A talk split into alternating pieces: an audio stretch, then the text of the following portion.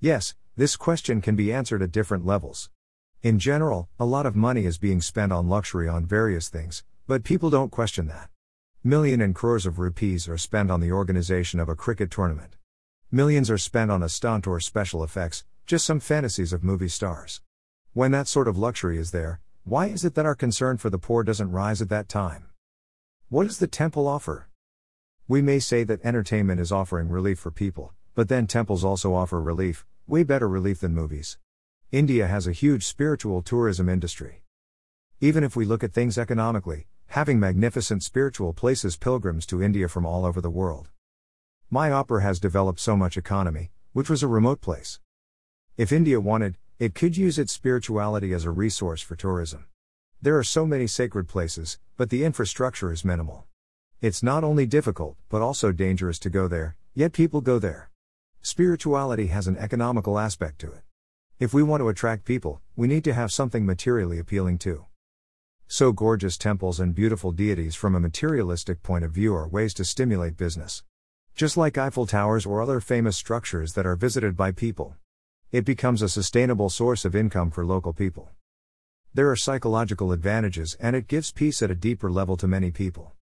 The sentiment of offering the best to God.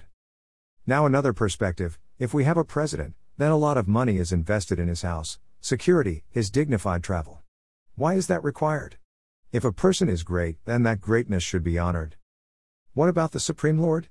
Shouldn't we honor him? We take our understanding from a vague belief to understanding him to be the Supreme Lord, who we have to worship. God doesn't need all this worship, but we need to worship God. The devotional aspect, and what do we get in return from God? The next level. At a devotional level, we believe everything belongs to God, and all the resources are meant to be offered to God. The Vedic culture talks of God as not just a plain light or energy, but a loving person, with whom we can have a loving relationship. We offer our love to God by offering our best to Him. Two things happen when we offer our best to God, we become purified. Our heart experiences a far better satisfaction than we feel by offering it to ourselves or our loved ones. God is the root, so when we offer things to God, we are watering the roots. And we are like the leaves, watering leaves doesn't reach the whole tree. When we offer to God, we lose the desire to enjoy everything ourselves, which is the root of unhealthy competition and exploitation which is ruining our planet today. We can't just get rid of greed by stricter laws, we don't need local, we need a Gopal movement to purify people's hearts. The real problem of the world is not the shortage of resources, but the shortage of compassion. There is enough in this world to fulfill every person's need, but not enough to fulfill even one person's greed. We can have greed removed by purifying ourselves, by offering everything to God. When people are attracted to God even materially, the process of purification begins, and over time they become completely purified.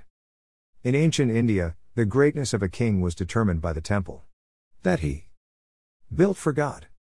Generally, people use their wealth to show off to the world, just to have the best cars and houses. But it doesn't purify them, it just creates envy in others. Now turn the question around, what made the Indian economy so good in the past, that it generated so much wealth that was used to make such grand temples? Was it that the people were starving? Very few invaders are interested in invading a poor country, because there is nothing to plunder there. India was prosperous, that's why it was invaded by so many invaders in the past. If we provide the best to God, God provides us with the best to us from nature.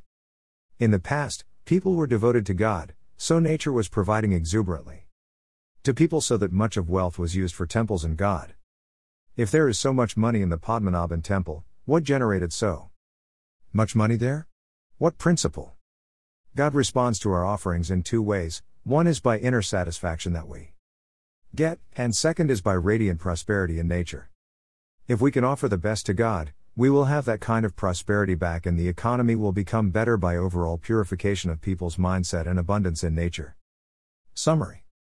Spirituality is an untapped resource of India. They can contribute to the economy. When we understand God's greatness, we will offer Him facilities and grandeur that are complementary to His esteemed position of being the Supreme. Thirdly, offering to God makes us pure and God responds to it by giving us inner satisfaction and opulence from nature.